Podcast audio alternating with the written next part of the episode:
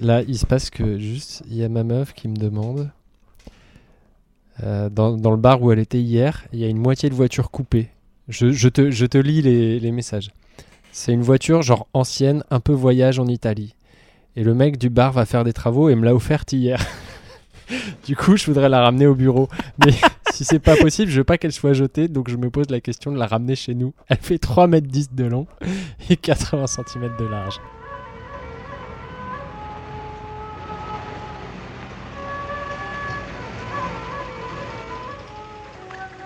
Verras, comme c'est amusant de découper. Ah, Cinq agneaux innocents de présalé du Mont-Saint-Michel. un bon cuisinier peut faire Ça, un c'est bon de la bonne viande. Bravo. Ah. La fête commence. Bonjour, bonsoir si vous nous écoutez le soir et bon appétit si vous êtes à table, vous êtes à l'écoute de la grosse bouffe. Comment vas-tu Bertrand? Mais ça va très bien et toi Thomas? Ça va très bien, dis-moi Bertrand, qu'est-ce que c'est que la grosse bouffe La grosse bouffe, c'est un podcast qu'il est bien à écouter et c'est un podcast sur le bien boire et le bien manger. Et attention, euh, si vous nous écoutez depuis longtemps, vous vous entendez peut-être un petit changement de son. Et oui, nous avons troqué les micro Fisher Price pour du matériel un tout petit peu plus professionnel. Donc du coup, moins de grésillement dégueulasse et un son Dolby Surround de, de l'espace incroyable. Mais euh, trêve, de trêve de bavardage et de considérations techniques, de quoi parlons-nous ce mois-ci? Ce mois-ci, nous allons parler bouffe, marketing et anthropologie, figure-toi. Pourquoi? Parce qu'on aime bien. Quelle drôle d'idée. Oui, parce qu'on aime bien, parce que nous avons un spectre euh, sociologique. Euh, Toi-même, dans, dans ton intimité, tu, tu- tu es très pour la sociologie. Euh, et comme, malgré notre passion pour euh, la chose sociale, euh, on n'est pas très très fort, on a fait appel à une personne qui se présente elle-même. Eh ben, bonjour à tous les deux, messieurs. Je m'appelle Fanny Paris. Je suis anthropologue. Euh, je suis chercheur associée à l'Université de Lausanne.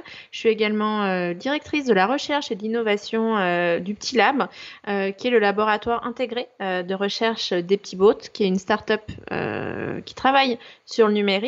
Et euh, je suis spécialiste de l'évolution euh, des modes de vie et comment nos croyances vont avoir un impact sur nos manières de consommer et sur nos manières de percevoir le monde. Et donc avec Fanny, on va décrypter euh, certains des phénomènes liés à l'anthropologie et au marketing agroalimentaire.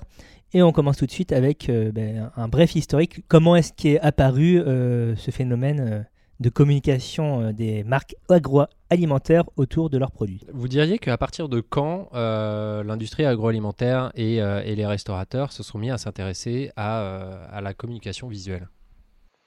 Alors, la communication visuelle, je pense qu'elle est vieille comme l'humanité parce que c'est une manière de communiquer sur notre manière d'être, sur les intentions que l'on va mettre, notamment dans l'alimentation, et aussi de caractériser la qualité ou les propriétés d'un produit. Euh, la première euh, grande euh, grand moment où on a eu un intérêt pour cette communication visuelle, c'est peut-être quand on est passé du format vrac, qui était encore la norme au début du XXe siècle, à des formats emballés, donc avec des packaging comme c'est rentré dans le langage courant. Au départ, pour assurer une meilleure qualité et une meilleure traçabilité euh, des aliments, parce qu'en fait, il faut pas oublier que l'emballage, c'est euh, une enveloppe de protection qui est également euh, un objet qui permet une intermédiation entre la personne qui va produire ou distribuer un produit et le consommateur ou l'usager final. Et du moment où on a commencé à mettre des emballages pour pouvoir assurer euh, une uniformité de l'offre, notamment auprès des professionnels dans les épiceries à destination euh, du consommateur, et ben de fait, on a eu euh, des premières stratégies marketing qui se sont mises en place, que ce soit en termes de choix de typo, d'informations qui allaient être mises en avant par rapport à d'autres et qui allaient amener les individus à se tourner vers un produit A ou vers un produit B.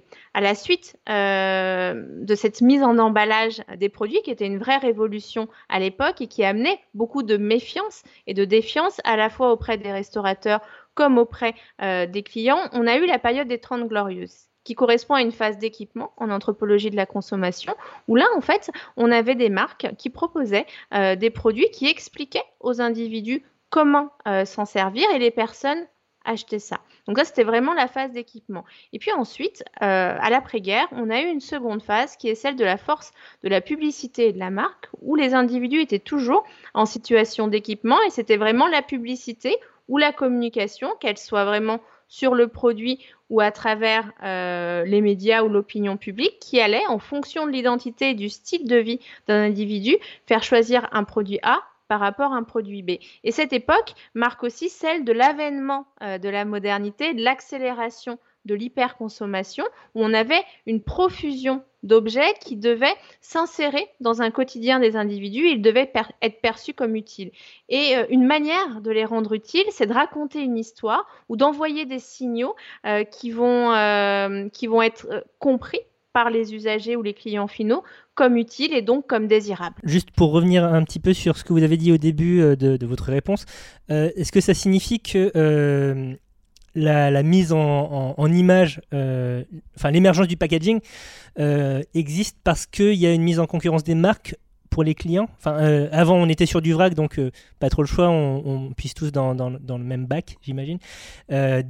Ah, ensuite, donc, on passe à un modèle packaging. Donc, ça, qu'est-ce qui, a changé en fait, à part euh, justement ce, changement de, consommation, de rapport au produit brut euh, en tant que tel? Bah, En fait, on change un petit peu d'échelle euh, pour motiver le choix d'un individu par rapport à un produit ou un autre. Initialement, on était euh, sur des formats d'épicerie, de petits magasins où ça allait être l'atmosphère, l'ambiance qu'on appelle aujourd'hui l'expérientiel ou même la relation de confiance avec le vendeur qui allait euh, assurer, euh, on va dire, la qualité d'un produit. Mais au final, il y avait quand même plein de magouilles. Il y avait des qualités qui n'étaient pas forcément optimales ou qui n'étaient pas, on va dire, la même dans le temps. Donc il a fallu un petit peu mettre des règles pour que les épiciers puissent pas en quelque sorte la faire à l'envers euh, aux producteurs et qu'au final on substitue pas un produit qui coûte moins cher à un autre en le vendant plus cher. Donc en fait on était sur une première phase de rationalisation qui était un petit peu les prémices euh, d'une consommation un petit peu plus de masse. Si on commence à se poser des questions, c'est-à-dire qu'on a le choix et du moment où on a le choix, eh ben on va être un petit peu plus critique et on va être regardant euh, sur la qualité. Donc en fait, on passe vraiment d'une logique expérientielle par point de vente à une logique qui va être centrée sur le produit. Et du moment où on est centré sur le produit, on est obligé de mettre en place de nouvelles stratégies, à la fois en termes d'achalandage et comment on va organiser le point de vente, mais également au niveau des, euh, producteurs euh, qui, vont, euh, qui vont devoir mettre en place différentes stratégies pour se différencier des uns des autres. Parce que si on passe du vrac à plein de petites boîtes qui ne sont pas faites et produites par les mêmes individus, comment on arrive dans la diversité à assurer son identité et du coup amener les consommateurs ou les clients à se tourner vers cette boîte-là plutôt qu'une autre? Alors, au-delà de, l'aspect euh, packaging, donc vous disiez que le packaging servait donc aussi à faire passer des messages et, euh, euh, était un bon support pour, pour les faire passer. on peut voir, quand on regarde un petit peu dans le passé, qu'il y a certaines périodes, il y a certains messages qui, étaient privilégiés et que ces messages ont, changé suivant les, préoccupations de la société. Par exemple, euh, est-ce que vous avez des, exemples, euh, par exemple, euh, des messages qui, étaient véhiculés par certaines marques après-guerre bah, Après-guerre, de manière spontanée, je pense notamment à Moulinex Libère la femme, qui au final est un récit collectif et un mythe moderne qui permet d'accompagner les changements de société. Et ce qui pourrait apparaître au premier abord comme un récit publicitaire est en réalité un imaginaire collectif qui permet de donner du sens aux individus, de se créer une identité et, de réorganiser leur routine quotidienne à l'aide euh, de certaines marques qui vont véhiculer de manière directe ou indirecte un récit collectif et donc un mythe moderne qui va être similaire à celui de Moulinex libère la femme. Et ce qui est relativement intéressant avec cet exemple-là, c'est qu'à la fois il nous permet euh, de faire un petit peu d'histoire et de et de repartir dans un moment euh, de société où on demandait euh, aux femmes d'être toujours des bonnes ménagères, mais par contre les rythmes de vie changeaient et elles devaient assurer de plus en plus plein de fonctions. Donc comment on arrivait à assurer cette continuité de l'espace domestique, qui est vraiment une gestion des stocks, de l'approvisionnement, euh, de la vie de famille, au prisme de toutes les nouvelles tâches qu'elles avaient hors domicile. Et là, la publicité, euh, arrive comme un médiateur, comme un moyen de réduire la charge mentale de ces femmes en leur disant bon bah avant tout ce que vous faisiez euh, via vos routines quotidiennes ou ce que vous aviez appris euh, dans votre famille ou dans votre groupe social et eh ben on vous apporte des objets modernes qui vous permettent d'arriver ou même d'arriver encore mieux au même résultat, mais en gagnant du temps euh, et en ayant euh, une expérience qui va être simplifiée. Et on peut le voir hein, d'ailleurs sur les, sur les affiches, euh, sur différentes affiches de Moulinex Libère la femme. Hein, donc on voit une femme qui jette littéralement son tablier et, et, qui révèle en dessous une tenue impeccable. Donc il montre bien par l'image cette continuité en fait de de euh, je, dois être une ménagère, mais je dois aussi euh, être une femme euh, séduisante, bien, bien propre, etc. Et heureusement qu'on a les blenders et les mixeurs Moulinex pour nous aider à cette époque-là. Hein. Aujourd'hui, est-ce que vous diriez déjà, est-ce qu'il y a une évolution en fait dans le poids de la communication visuelle dans, les actes d'achat du consommateur? Est-ce que ça avait plus d'impact hier qu'aujourd'hui? Alors ça a toujours énormément d'impact, sauf que les manières euh, que vont, dont les marques vont l'exprimer vont changer. Euh, Après-guerre, là on a pris l'exemple de Moulinex euh, Libère la femme. Je vous disais précédemment qu'on était vraiment à cette époque toujours dans une phase d'équipement et vraiment d'enchantement des produits et de la consommation. Et au final, c'était le récit euh, qui était un petit peu tout puissant et qui allait vraiment driver et conduire les pratiques d'achat et de consommation. Et au final, euh, on en avait un petit peu rien à foutre si le produit était bon pour la santé, quelles étaient ses caractéristiques intrinsèques ou nutritionnelles ou même son mode de production tant que l'imaginaire ramenait euh, à l'individu euh, bah, une identité pour le coup, ou des signes extérieurs qu'il semblait positifs. Et euh, les objets, en fait, c'était une excuse pour pouvoir appartenir à un moment de société et se construire soi-même, à la fois pour soi, mais également pour les autres. C'est ce qu'on appelle le principe de transubstantiation, donc qu'on emprunte euh, euh, aux logiques religieuses. C'est un petit peu comme l'hostie ou le vin de messe, hein, c'est le sang et la chair du Christ. Et ben en fait, c'est exactement la même chose à ces moments-là avec les objets de consommation et la publicité en consommant euh, des céréales d'une grande marque américaine ou euh, en, achetant un robot euh, ménager de Moulinex, et ben on a l'impression d'incorporer toutes les caractéristiques, toutes les valeurs et tout l'imaginaire qui va être porté par cette marque. Et ça, c'était vraiment fort. Et au final, on mettait un petit peu sous le tapis l'efficience du produit ou euh, l'effet que ça pouvait avoir sur notre corps en fonction des catégories. Depuis le début des années 90, on serait rentré dans une autre phase qui est celle dite, et là je reprends l'expression euh, du professeur Dominique Desjeux, du consommateur malin, où l'individu ne veut pas s'émanciper du système marchand, mais par contre euh, devient un petit peu plus critique, prendre la distance et devient un stratège de son quotidien.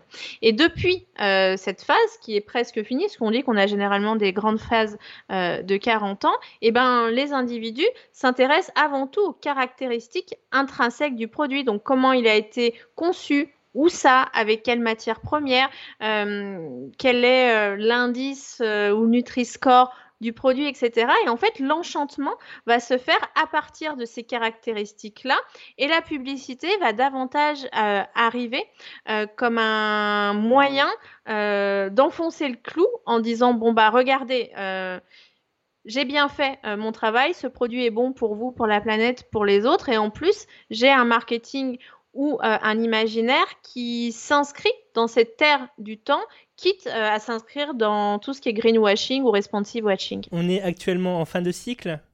Euh, du coup, qu'est-ce qu'on peut retenir euh, de, cette période qui commence dans les années 90 et qui va s'achever à la fin de la décennie, a priori, c'est ça?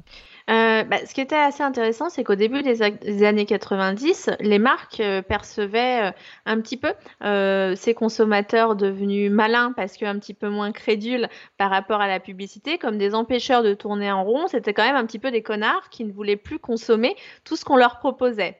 Et de fil en aiguille, on s'est intéressé aux consommateurs, aux usagers. C'est pour ça que des anthropologues sont allés sur le terrain et on s'est aperçu qu'ils étaient ni crédules, euh, ni connards, mais c'est juste qu'ils se posaient des questions et que leur centre d'intérêt changeait parce que la société avait changé. Ils avaient moins de pouvoir d'achat. On avait euh, une démocratisation des nouvelles technologies de l'information et de la communication qui faisait qu'on avait accès à la fois à plus d'offres, mais également à d'autres sources qui nous permettaient de nous poser des questions. Et comme la société euh, a changé, eh ben, les pratiques de consommation se voulaient de plus en plus subversives par rapport à ceux qui proposaient euh, des biens manufacturés ou issus euh, de l'industrie agroalimentaire. Donc en fait, le début de cette phase laissait penser qu'on allait aller en rupture par rapport à l'hyperconsommation telle qu'on la connaissait au XXe siècle et qu'on allait avoir des individus qui allaient instaurer tout ce qui était la contre-culture des années 60 et 70 du siècle dernier comme des nouvelles conventions collectives en termes de consommation. Force est de constater euh, qu'on a eu un tournant entre les années 2000 et 2010, où au final, cette subversion euh, s'est fait, on va dire, happer par le système et que les marques ont mis en place euh, en réaction euh, une adaptation soit de leur process euh, de fabrication, soit de leur chaîne de valeur, tout ou en partie, se sont mis à communiquer différemment, non pas forcément pour sauver le monde tel que le discours publicitaire le prône, mais davantage pour rester désirable aux yeux des gens. Et là, effectivement, comme vous l'avez dit, on arrive en fin de phase où là, on est un petit peu à l'apogée des contradictions, mais après, c'est aussi mon point de vue parce que c'est euh, sur ces contradictions et sur ces paradoxes de l'ordinaire que portent euh, mes travaux de recherche, et eh ben, on a réussi à entrer dans une nouvelle phase d'hyperconsommation, mais cette fois-ci responsable, ou même si le mythe euh, de la ménagère Seb ne fait plus rêver et désuet et renvoie vers des stéréotypes d'un après-guerre qui n'est plus euh, en cohérence euh, avec les potes actuels. Aujourd'hui, on a un nouveau mythe qui est celui de la croissance verte ou du capitalisme responsable qui amène une nouvelle phase euh, d'équipement et qui prône le changement par la continuité notamment par la consommation. Pour en finir avec le, volet un petit peu historique de, de, l'entretien, donc on a vu que au tournant de l'après-guerre 30 glorieuse, la cible des marques c'est la femme, enfin les femmes en général. Euh, je me souviens des publicités de mes jeunes années où, euh, ben, sur certaines plages horaires en tout cas, la communication était très ciblée envers les enfants, genre les enfants regardent pour inciter les parents à acheter. Est-ce qu'aujourd'hui, euh, il y a encore ce genre de ciblage spécifique dans la communication agroalimentaire, à savoir on vise tel archétype de personne, de consommateur ou consommatrice, euh, aux dépens des autres, hein, puisqu'on estime que ça va être ces personnes-là qui vont effectuer l'acte d'achat Alors, deux éléments de réponse. Le premier, euh, c'est quand je vais être une anthropologue embarquée au sein de ces grandes firmes internationales d'agroalimentaire, on va se rendre compte qu'ils ont une segmentation interne qui n'a pas vraiment changé. Et effectivement, ils vont avoir des ciblages où ils vont penser des offres en fonction de groupes spécifiques. Ça peut être les femmes, ça peut être les seniors, ça peut être les familles, ça peut être euh, les enfants, etc. Par contre, euh, quand on s'intéresse, on va un petit peu de l'autre côté, et qu'on s'intéresse à l'univers publicitaire, aux signes qui sont renvoyés, on note des évolutions et euh, une communication qui va davantage être ciblée soit sur les styles de vie, soit sur les moments euh, de consommation qui vont renvoyer vers des valeurs euh, progressistes liées à l'équité des genres, à la justice sociale, euh, à la psychospiritualité, donc à l'épanouissement personnel, au respect de la condition animale, je ne sais quoi, qui vont être qui vont créer des fictions qui vont être beaucoup plus mobilisatrices que celles qui vont uniquement être à destination d'un profil type d'individu. Donc vous voyez bien, pour l'instant c'est très centré sur l'Occident. du coup, ben, on s'est posé la question de savoir si ce phénomène euh, d'uniformisation des packaging et euh, de communication euh, des marques agroalimentaires était universel ou s'il y avait des, distinctions locales un peu partout dans le monde. Est-ce que c'est des choses qui sont universelles, même si le mot n'est pas terrible, d'un point de vue géographique, ou est-ce que c'est des choses que, l'on retrouve spécifiquement en France ou en Europe, d'après vos observations? Alors, on est vraiment sur, euh, sur un mode de communication qui va être occidental, donc qui n'est pas forcément européano-centré ou franco-française, mais qui correspond davantage à un moment euh, de société. Une fois qu'on est arrivé un petit peu au bout euh, de l'hyperconsommation telle qu'on l'entendait au siècle dernier, il eh ben, faut trouver de nouvelles manières de faire société et d'agréger euh, des individus euh, dans un nouveau moment de société. Ce qui est relativement intéressant, c'est qu'on se rend compte qu'on a une approche qui est assez linéaire. Comme je vous le disais, on a les 30 glorieuses, on a la force de la publicité, on commence à se poser des questions et après, le fait de consommer mieux ou différemment devient euh, un nouveau gage de modernité et presque de prestige. Et euh, à l'échelle mondiale, on a une émergence des classes moyennes depuis quelques années qui va être exponentielle dans les années et dans les décennies à venir. Et on se rend compte que euh, dans les pays où on a cette émergence euh, des classes moyennes mondiales, eh ben, euh, on est à différentes étapes de ce processus linéaire, soit en phase d'équipement, soit en phase du tout publicitaire et donc de l'hyperconsommation, ou un petit peu plus en train de se poser des questions. Donc nous, on est un petit peu euh, à la fin de ce qui est pour nous un cycle, mais euh, les autres ne vont pas du tout euh, avoir cette même perception. Par exemple, euh, en Chine, on en est au moment des Trente Glorieuses. On a, certains pays d'Afrique subsaharienne qui sont en train d'essayer d'arbitrer entre cette phase d'équipement et le fait de trouver d'autres solutions pour construire d'autres voies pour le futur. Mais on est toujours sur cette grande ligne et toutes les problématiques liées à ce que j'appelle moi l'hyperconsommation responsable du moment, c'est de se dire comment l'Occident n'a pas un regard moralisateur sur des individus euh, qui perçoivent la consommation comme un droit, comme un, moyen d'accéder à la modernité et au confort que les Occidentaux ont eu, mais qui maintenant euh, s'en détachent parce qu'ils euh, sont à la fois la cause et la conséquence de ce phénomène-là. Et est-ce que ce phénomène linéaire n'a pas tendance à, à s'accélérer? Est-ce que l'évolution va pas un petit peu plus vite que l'évolution qui a été faite dans le monde occidental?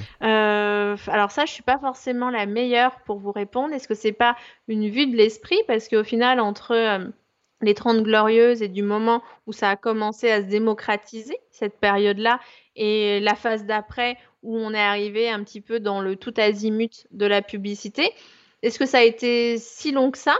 Est-ce que là, c'est vraiment euh, plus rapide euh, ou pas? Parce qu'après, on a quand même un côté qui est lié aux générations ou aux décennies, euh, si on veut, qui est quand même quelque chose euh, qui a un temps qui n'est pas forcément euh, compressible pour autant. Par contre, les styles de vie, les tendances ou les aspirations de la société, ça change beaucoup plus vite et s'inscrivent dans une logique davantage cosmopolite parce que avec internet et notamment véhiculé par les classes urbaines mondiales et eh ben on, est sur une culture et des goûts en termes de consommation qui sont de plus en plus uniformisés. Et là, on commence à s'interroger sur ce que font les marques aujourd'hui, sur euh, tous les aspects euh, marketing visuel. Aujourd'hui, c'est quoi les, grandes tendances en fait de communication, euh, de communication pour, pour l'industrie agroalimentaire et les, restaurateurs? Qu'est-ce que qu'est-ce qu'ils mettent en avant? On est on est plus sur Moulinex libère la femme. Là aujourd'hui, c'est quoi leur c'est quoi les imaginaires auxquels ils font appel?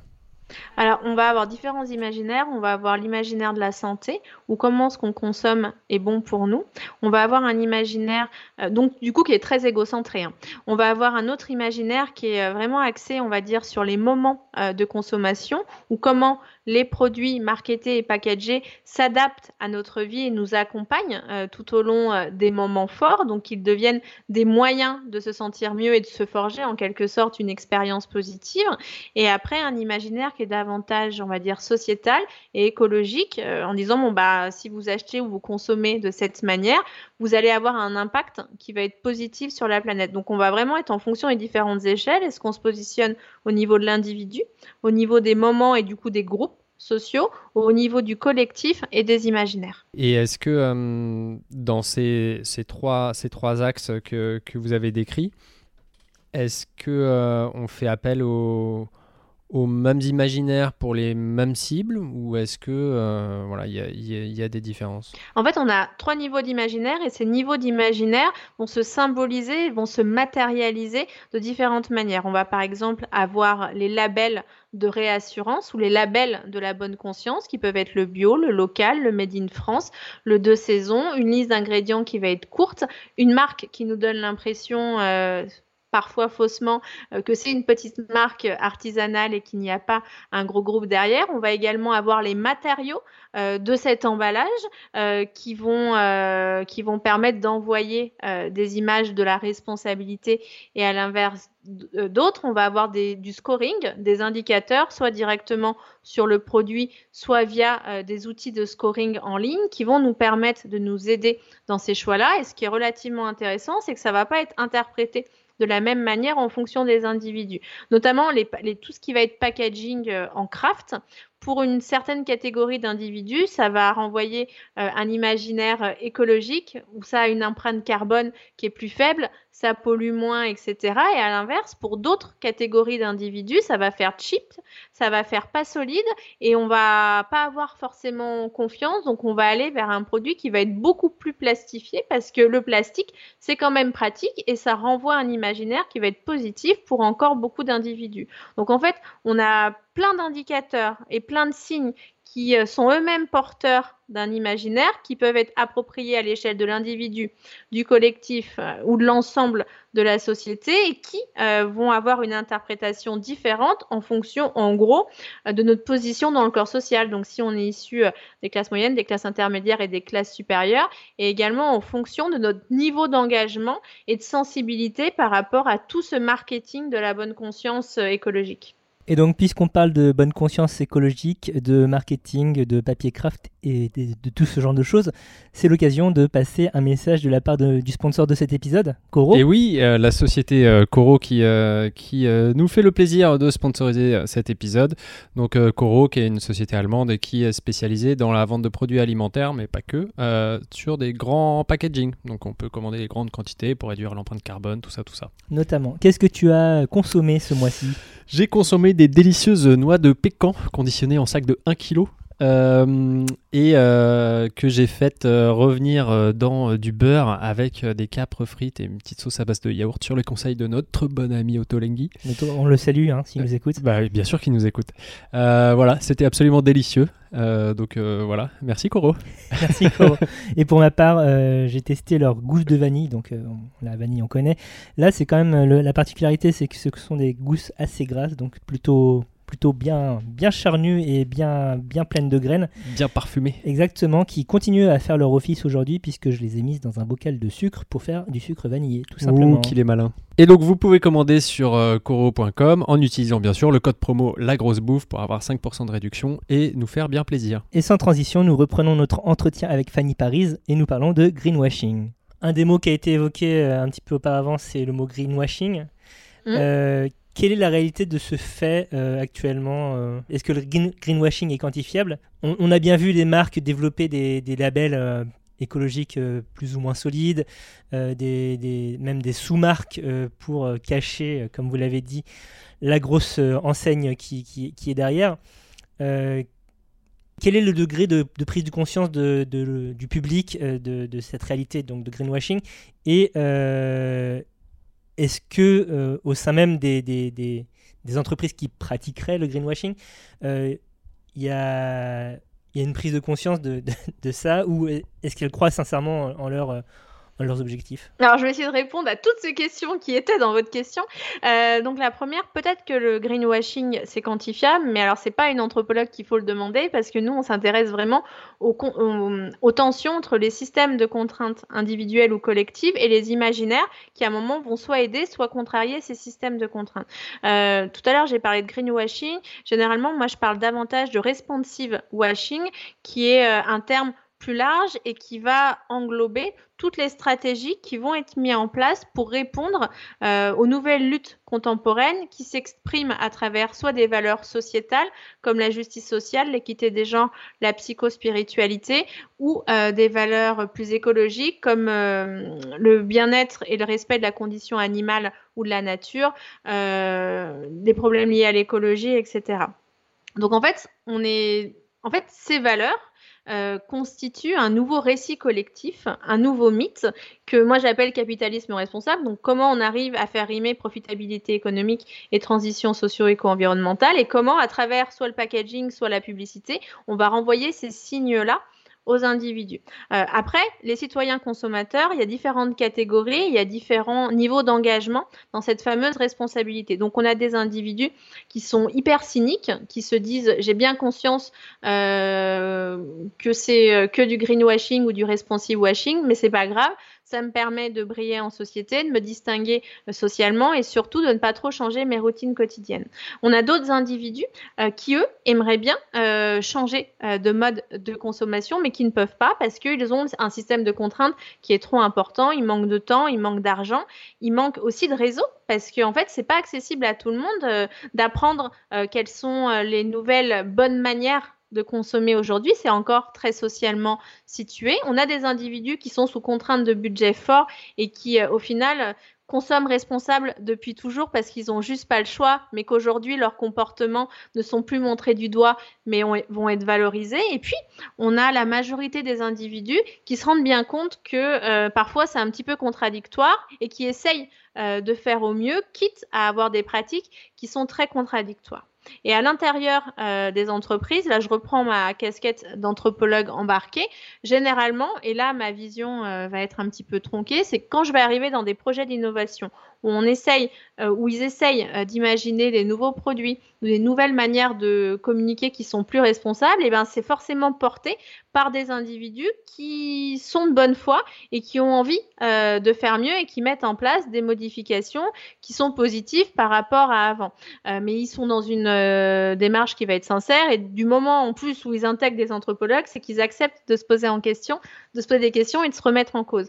On a certainement une autre catégorie de professionnels, soit qui sont plus cyniques et qui se rendent compte qu'ils n'ont pas le choix pour rester euh, désirable. Donc, comment on va créer un nouvel imaginaire autour de ça, même si en pratique, les qualités du produit ou du, ou de la, du mode de production ne changent pas vraiment? Et puis, il y en a d'autres euh, qui sont aussi dépassés par les événements parce qu'on leur demande de changer leur métier, de changer leurs connaissances qu'ils ont euh, du marché et de réapprendre à travailler différemment? Et ça, c'est en fait, c'est plein de petites violences symboliques qui vont être interprétées de manière différente et qui vont conduire à créer de nouveaux rapports de force euh, au sein de la société. Bah, justement, euh, est-ce que cette nouvelle manière de communiquer de, la part des marques et des entreprises, est-ce que euh, ça renforce pas les, les ce qu'on pourrait appeler des conflits de classe? Est-ce que c'est pas une manière, une nouvelle manière, en quelque sorte, d'opposer les pauvres et les riches, de se dire, bah voilà, les riches, eux, ils ont le temps de se soucier de ces questions-là, etc. Ah bah effectivement, parce qu'en fait, de manière trompeuse, on a l'impression que les classes sociales s'effacent au profit de styles de vie, de valeurs et de luttes contemporaines qui vont être communes et qu'on aurait en quelque sorte des entailles verticales dans le corps social où on aurait, par les styles de vie, par les marques ou par les centres d'intérêt, de nouvelles fictions collectives qui sont pour le coup beaucoup plus mobilisatrices que celles des classes sociales. Mais par contre, si on regarde un petit peu plus en détail, on se rend compte qu'on est face à l'instauration d'une nouvelle culture légitime de la socio-éco-responsabilité qui permet de justifier d'une part la poursuite de la consommation et le maintien de nos, institutions, mais qui vont imposer une nouvelle manière de consommer où en fonction de notre budget et euh, de notre sensibilité à ces questions-là, eh ben, on va pas être égaux par rapport à ça. Et effectivement, on va avoir des individus qui vont subir ces changements-là et qui vont euh, et qui vont euh, se voir euh, encore plus éloignés de ce qui est pour eux le confort et le bien-être, et d'autres individus qui vont se positionner dans une forme de prestige par la sobriété, donc une nouvelle forme de distinction sociale à la Bourdieu qui va passer par l'éloge du moins ou du moins euh, par une manière de consommer qui est perçue comme davantage responsable, même si dans les faits, euh, la nuance euh, est discutable aujourd'hui. Et alors, maintenant, si on peut faire un petit peu de, prospective, donc vous disiez, on, est, on arrive à la fin d'un cycle. à votre avis, ça serait quoi le prochain cycle? Bah, en fait, ce qui est compliqué, c'est que, en fait, on est sur, euh, à la fin de ce cycle-là, on a des imaginaires collectifs qui sont très, très imperméables. Donc, on a celui du capitalisme vert ou euh, du capitalisme responsable qui est hyper dominant, euh, qui n'a pas remis en cause le mythe du progrès, qui, a une approche qui est très techno-solutionniste, où au final, en fait, tout est sous contrôle, ça va le faire. On aura forcément une nouvelle énergie qui sera plus verte. Euh, les adaptations incrémentales que l'on fait dans tous les postes de vie de notre quotidien vont suffire pour pouvoir éviter la grande catastrophe. Et de l'autre côté, on a l'imaginaire de la décroissance qui, lui, est perçu comme une involution culturelle et le fait euh, de fermer certains imaginaires ou de rediriger euh, certaines valeurs liées à la réussite et à l'épanouissement personnel est très peu euh, remis est très peu mis sur le tapis aujourd'hui. Ce qui est compliqué, c'est qu'on est sur un gros gros clivage et cette fin de phase euh, laisse penser euh, que dans la phase d'après, eh ben, on aura euh, peut-être deux manières de vivre et de consommer qui vont être parallèles et qui vont pas forcément communiquer. Entre, des, entre une manière d'imaginer et de représenter la consommation et du coup de la mettre en pratique qui va s'inscrire dans une course en avant et dans une continuité de ce qu'on connaît déjà, donc peut-être aller encore plus loin dans le responsive washing et peut-être plus de résistants ou de militants qui vont essayer de trouver de nouvelles voies pour pouvoir euh, imaginer ben, de nouveaux possibles et non sans mal parce qu'on ne sera pas seulement euh, dans une nouvelle lutte des classes ou une lutte d'ethnie culturelle, mais une lutte euh, des imaginaires et des modes de vie. Donc, si on veut voir l'aspect un peu pessimiste des choses, ça va je vraiment. vois toujours le verre à moitié plein, je vous le dis. Hein. Non, mais du coup, euh, si on imagine vraiment ces deux groupes-là, euh, on imagine du coup aussi assez peu de passerelles entre ces deux groupes. Bah, en fait, c'est un petit peu ça le problème. C'est que là, aujourd'hui, on a des imaginaires qui sont imperméables, mais qui arrivent, où ils arrivent un petit peu à leur limite parce que de plus en plus vont être pointés euh, du doigt les paradoxes qui vont être liés à ce mythe de la croissance-là. Donc, c'est pour ça que j'aimais l'hypothèse qu'on aura peut-être plus d'individus qui vont basculer de l'autre côté euh, de la décroissance. Mais euh, si en plus des imaginaires qui sont imperméables, on a également des styles de vie, des styles de consommation qui sont aussi très imperméables, on va avoir un clivage qui va grandir. Par exemple, ceux qui prônent le mythe du progrès présentent les métavers ou les univers virtuels comme un moyen d'aller au-delà des limites euh, de nos modes de vie, des limites de la planète. Or, on déplace le problème, il y a une pollution invisible, euh, ça nécessite un coût d'investissement et des apprentissages pour pouvoir rentrer dans le métaverse avec les objets qui sont compliqués. Donc peut-être qu'on va avoir des individus qui vont encore plus digitaliser leur mode de vie et s'inscrire dans des, dans des visions qui, ne sont, qui sont encore moins euh, écologiquement soutenables, et d'autres qui vont être complètement déconnectés de cette réalité-là parce que justement, ils seront davantage dans une déconnexion ou dans des modes d'appropriation beaucoup plus euh, locaux et décentrés de la technologie ou d'autres formes de technologie qui va créer une session. Mais après, moi, je suis, je suis très dystopique hein, dans le délire aussi. Donc, euh, forcément, je vous donne des visions comme ça. Hein. Non, bah, c'est aussi ça qui est intéressant, de voir un peu euh, où est-ce que où est-ce qu'on peut aller, enfin, dans quel sens on va, même si on n'en sait rien. C'est toujours votre point de vue est toujours plus intéressant. que le nôtre, n'est-ce pas Thomas tout, à fait, oui. Est-ce qu'il il euh, y a un sujet qu'on n'a pas abordé et qui vous paraît important? Ce qui est intéressant et ce qui est compliqué, c'est que ces imaginaires, notamment autour de la consommation, euh, et du coup ces imaginaires publicitaires, en fait, elles forment euh, l'esprit et les individus à de nouveaux critères de réussite qui vont être basés autour de la responsabilité, qui vont amener de la créativité, le fait d'accepter une hybridation, une flexibilité euh, des modes de vie, à se réinventer en euh, perpétuellement pour pouvoir s'adapter à tous ces changements-là. Et ça, euh, par rapport au système de contraintes, au capital économique et culturel, c'est pas non plus donné à tout le monde et ça participe à faire une évolution de la consommation un petit peu à deux vitesses entre ceux qui inscrivent, on va dire, euh, vraiment une stabilité et même un immobilisme par rapport à la consommation du siècle dernier et les autres qui s'adaptent au flot euh, du moment et qui imposent de nouvelles conventions euh, sociales, donc qui font rentrer comme norme des pratiques qui étaient encore subversives il y a quelques années et au final, le gap est de plus en plus difficile à rattraper pour ceux qui ne s'inscrivent pas dans ces dynamiques-là. Et euh, comment on pourrait imaginer euh, un peu l'avenir de, euh, de la, admettons dans une dystopie où il y a vraiment deux groupes, où il y a en, gros les, décroissants et, les, les, croyants dans le, dans le capitalisme responsable.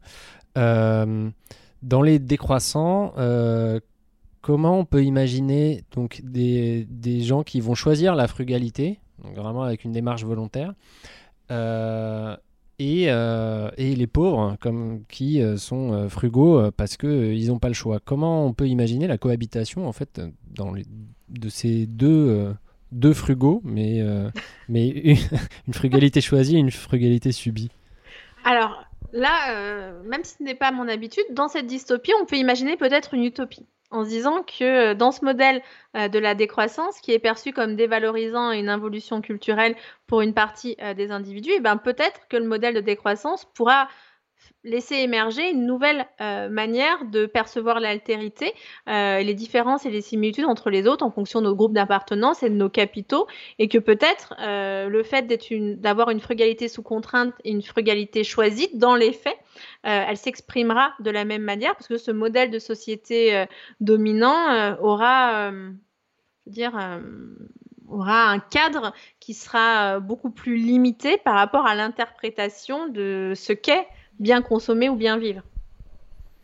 Donc, par la limitation des moyens de communication, finalement, euh, tout le monde. Et puis la, euh, la- la limitation du champ des possibles, parce que Mm. là, en fait, on est toujours dans une société de choix qui laisse libre cours à notre interprétation pour faire quelques petits trucs bien dans le quotidien et être un gros connard par ailleurs et en se disant non mais quand même j'ai fait le job. Si en fait on n'a plus cette possibilité des paradoxes de l'ordinaire et qu'on est obligé d'être en cohérence entre nos valeurs, nos imaginaires et nos pratiques, dire qu'on va avoir un champ des possibles euh, qui va être am- amplement euh, limité ou alors des règles qui vont être peut-être plus strictes euh, pour le bien du collectif. Donc là, les différences de classe, elles s'estompent peut-être au profit d'un objectif commun qui va être différent. Mais là, je suis peut-être un peu utopique. hein. Ou très communiste, je sais pas, ça marche aussi. Très bien. Euh, merci beaucoup. Euh, Est-ce que vous avez euh, des ouvrages que vous avez publiés ou des publications que vous pouvez recommander si des gens veulent aller plus loin? Alors, j'ai sorti trois ouvrages cette année-là, donc les, euh, cette année, pardon, n'importe quoi. Donc, Les enfants gâtés, anthropologie du mythe du capitalisme responsable aux éditions Payot, euh, qui reprend les principaux éléments de discussion euh, qu'on a pu avoir ensemble. J'ai un autre ouvrage qui est sorti il y a quelques jours aux éditions Maribé, qui s'appelle Le mythe de la consommation responsable vers un nouvel âge d'or de l'hyperconsommation. Donc, on est encore un petit peu euh, dans le même délire. Et euh, je fais partie d'un mini-ouvrage collectif aux éditions de l'Aube qui s'intéresse au futur euh, de l'humain et notamment autour des questions liées au digital et au métaverse, où là, je me projette en tant qu'anthropologue au 22e siècle pour essayer de voir les implications de cette hybridation des réalités sur notre manière de percevoir notre humanité et le monde. Cet épisode est terminé, Bertrand. Euh, Qu'est-ce que tu en retiens? Oh, je retiens que, poulala, c'est intéressant tout ça. hein. Un jour, faudra que je j'extrais tes conclusions à chaque fois d'autres épisodes pour voir si c'est interchangeable d'un épisode à l'autre. Ah non, non, je, je soigne toujours mes conclusions. hein. Au sujet, c'est toujours, euh, toujours euh, pointu. Dans tous les cas, toutes les références qui ont été données par Fanny Paris en fin d'épisode, vous les trouverez en description de l'épisode, donc lisez-les si jamais. Euh, Elles sont drôles. C'est Thomas oui. qui les écrit. C'est moi qui fais ça avec mes doigts. Le mois prochain, de quoi parle-t-on, Bertrand? Le mois prochain, on parle bouffe et politique. Pourquoi? Parce que, premier sur l'actu, la grosse bouffe, hein, il paraît qu'il s'est passé des trucs d'un point de vue politique, genre des présidentielles, législatives, et on va faire un petit débrief de ce qui s'est dit euh, concernant la bouffe. En général. D'ici là, comment fait-on pour nous contacter? Vous pouvez nous contacter sur le réseau social Twitter, euh, at la underscore grosse bouffe, ainsi que par mail, euh, lagrossebouffepodcast.gmail.com. Voilà, La Grosse Bouffe est un podcast qui sort tous les 21 du mois, retrouvé sur toutes vos plateformes de podcast. Laissez-nous des notes, des commentaires si vous le souhaitez, ça nous ferait bien plaisir. Nous remercions bien évidemment chaleureusement Fanny Paris pour sa participation, ainsi que Coro pour son sponsorship de l'épisode. D'ici là, Bah ouais, portez-vous bien, amusez-vous bien, et on vous fait des bisous. bisous, hydratez-vous. hein. Ouais, bisous. hein.